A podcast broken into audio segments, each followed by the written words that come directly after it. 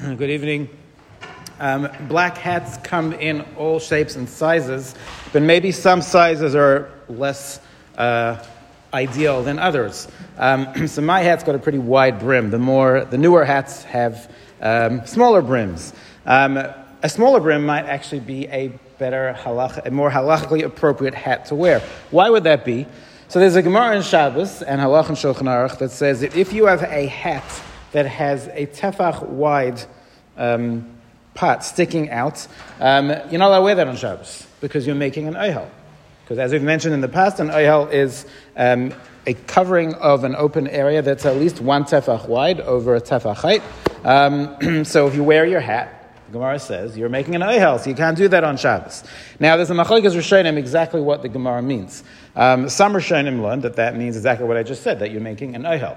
The Gemara doesn't use the word oihel. The Gemara just says don't wear a hat that's a tefach wide. Rashi disagrees and says it's not an oihel issue. Rashi says clothing is not an oihel. An oihel is a form of a building. We don't wear buildings.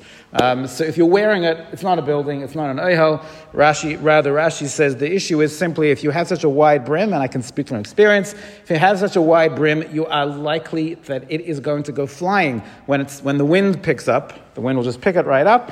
Um, and the issue with that is that you will run after it and you'll catch it and you will be carrying on Shabbos, assuming you know the Eruv. Um, so Rashi learns that's what the Gemara means. Now, why a tefach? That was maybe a, uh, that's, I guess, once it's a tefach, there's more surface area for the wind to get underneath, and it blows it off. Less than a tefach, less likely. So according to Rashi, um, a piece of a, a, article of clothing can never be an oihel, and this is a moot point. According to the other Rishonim, on the other hand, it can be an oihel. Um, so where does that leave us? Um, should I not be wearing this on Shabbos?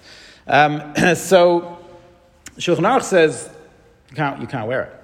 uh, but the Mishnah Berurah and Magen Avraham Taz bring down that um, most poskim disagree with this um, and say that we don't go with this, that we don't consider this to be an issue, um, and you're allowed to wear a hat on Shabbos that is a tefach wide.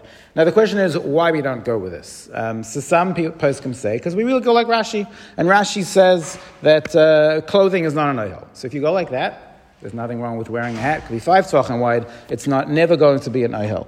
Um, other poskim say that the reason why it's okay to wear your hat on Shabbos is not so much like Rashi. This could really be an ohel, but the reason why it's not a problem is because we generally, if, if you're wearing a hat, you're not doing it to protect yourself from the sun. That's not why I'm wearing a black hat. They're rather hot and uncomfortable.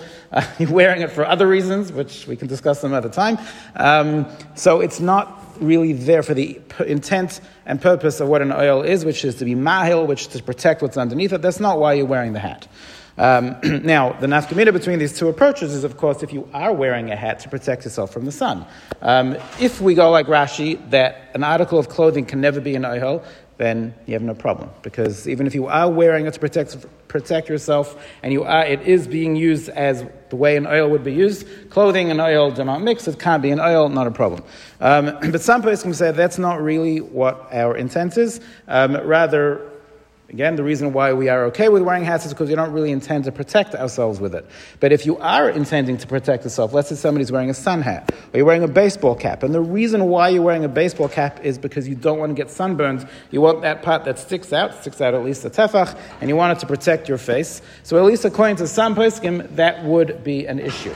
Um, so should you not do it? You can certainly, certainly poskim to rely on who say that it's never a problem, like Rashi said, and that will be fine. Um, there are some poskim who say, like Rabbi Elyashiv and others, who say that no, if you're actually wearing it with the intent and express purpose of protecting yourself from the sun, um, you should not do that.